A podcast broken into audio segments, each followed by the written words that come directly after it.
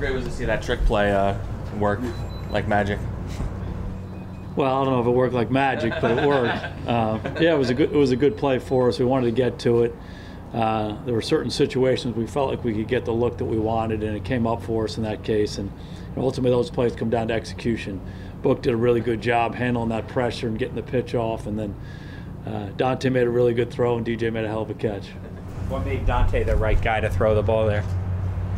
Or, Uh, did you yeah, have it, or was it anybody who was in that spot? No, he just has a real good feel. I mean, I think we've seen that from Dante. Whenever he's gotten opportunities, he's gone in and played well. He's got a good feel and instinct for playing the game, and we worked on it a little bit last week with him in practice. He threw it well, so decided to give him a shot, and he came through. Could you have made that one-handed catch when you were? Absolutely not. Absolutely, that was a hell of a play.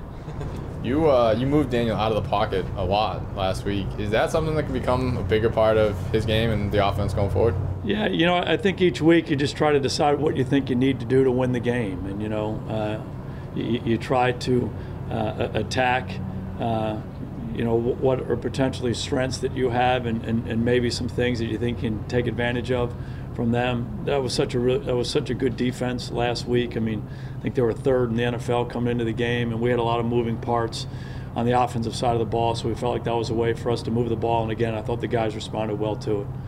When you look on the other side, you see Mahomes. He does a lot of you know that moving on the run and throwing, not designed right. It's just the sort of freelancing.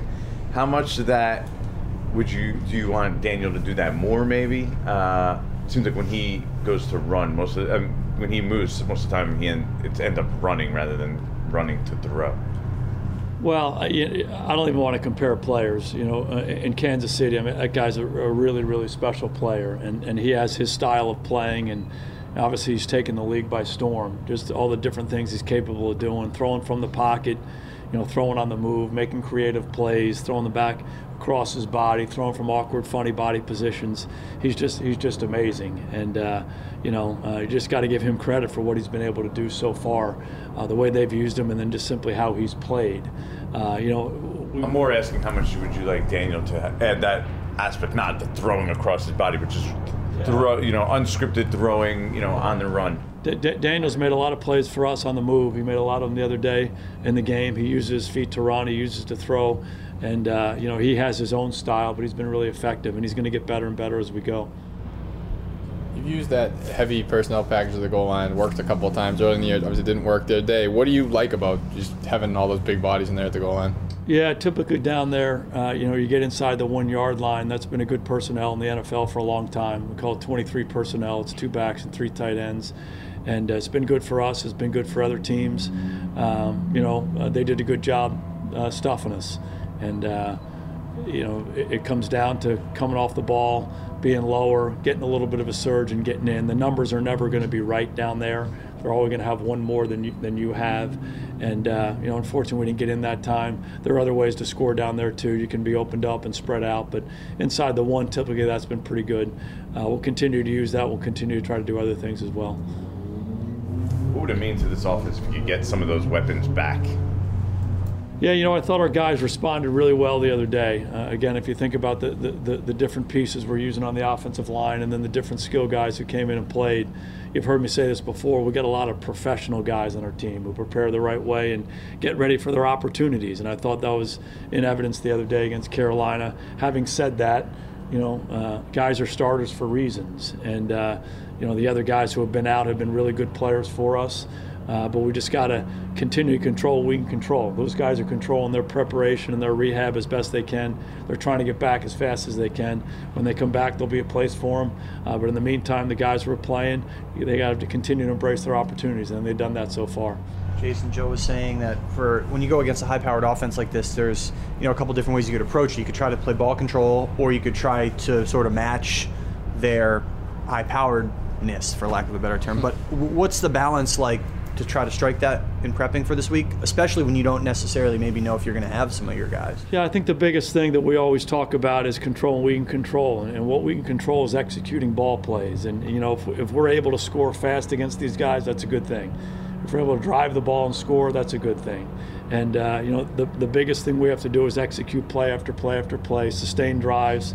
You know, it's about making a lot of little plays in the game. It's about making the big plays when they're there. And we've played our best offensive football. We've been able to do that, and that'll be no different on Monday night. How do you handle you personally, game plan wise, with you know your four of your top weapons? You don't know, right? Or you might not have them. Do you plan that? Okay, we're not going to have these guys, and then add as you go. Yeah, I think that's the best way. You try to get the right information from, from, from the training staff. Our guys do a great job communicating with us. And uh, you talk to the players about what their availability is. But having said that, we're going to have ball practice today. And we need to have receivers and linemen and tight ends and backs out there going. And we believe in the guys that we have. And if we're able to get some of the other guys back, we'll plug them in and we'll go. We have to be nimble on the call sheet. There's a lot of different personnels with guys' names on it. And if guys are available, those will be up. And if they're not, they won't be up. And the next guy's going to step in. So again, I keep going back to our guys. They embrace whatever situation it is and they've responded well to it. Jason, some of the things that worked against Carolina with the quick slants, I think Darius caught a couple, and I think uh, Pettis had one too. I mean, is that something specific to Carolina, or is that something you guys run well? Yeah, you, you know, I, I, think it's something that that has to be part of what you're doing offensively, and uh, you know, the quicks have been good for us you know, around here, you know, it's always a combination of trying to make some of those quick plays where the ball comes out of your hand and then making some plays down the field. And again, the conditions that you have, the guys you have playing, the guys you're going against, I think factor into those decisions. The biggest piece is the execution part.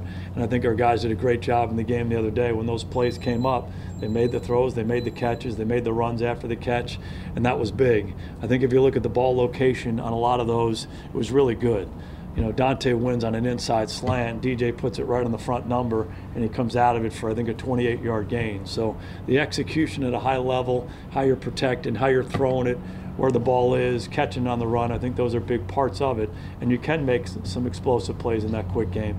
Our guys are able to do that. What have you seen from Evan, this Evan Engram this season? Because with so many of the other starters out, it would seem like his time to step up and shine, and the numbers aren't necessarily showing that. Yeah, Evans uh, has just responded well to anything we've, we've ever given him, and uh, you know he's dealt with some injuries himself. He's worked his way in and out of the lineup and all that, but you know he gets himself ready to play. And I think the other day in the game, he, he did exactly what we asked him. We moved the pocket a lot. He was a guy that was you know, a, a, guy who was going to get the ball on a lot of those plays. He caught him, went north and south, and made a lot of good plays for us. So uh, he's he's ready and willing to do it whatever we ask him. He's been a blocker at times. He's been a vertical receiver. He's been a run after the catch guy. He's always ready to go. So we love having him on our team. Take three more. This is a national game. Um, a lot of people, you know, from outside watch. Do you, with Daniel, do you feel like people realize when you talk to people on the outside, you know, how well he's kind of played so far this season? I don't really think too much about that, to be honest with you. You know, we really try to focus on what we need to do each day. He's done a great job of that, and uh, you know, you, you prepare, you prepare, you prepare, and then you go out there and play. And I think he's he's clearly improving with every opportunity. I think that goes to his approach. Uh, he's someone who's always uh, ready for the opportunities in practice, and then he learns from the experiences. And he does that in the game as, as well as any of the guys I've been around. So he'll keep getting better and better and better. We're going to keep trying to get better around him and keep growing. And uh, we'll just keep kind of focusing on that. Refreshing that for the first time this year, you're going to have the same offensive line, I, I would assume, back-to-back games? Yeah, you know, again, it's just it's just part of the deal, and I keep going back to this. Our guys have responded well to it, our coaches and players, and you know, whatever it is, we just got to be ready to embrace it. And uh, guys have to be prepared. You never know; these situations change during the week. They change during the game. You know, go in there and play, next man up, and uh, and keep embracing that approach. That's what allows you to play your best. Last one. How was the victory formation? It's good. It's nice to be in that. It really is. We got to get more of that going.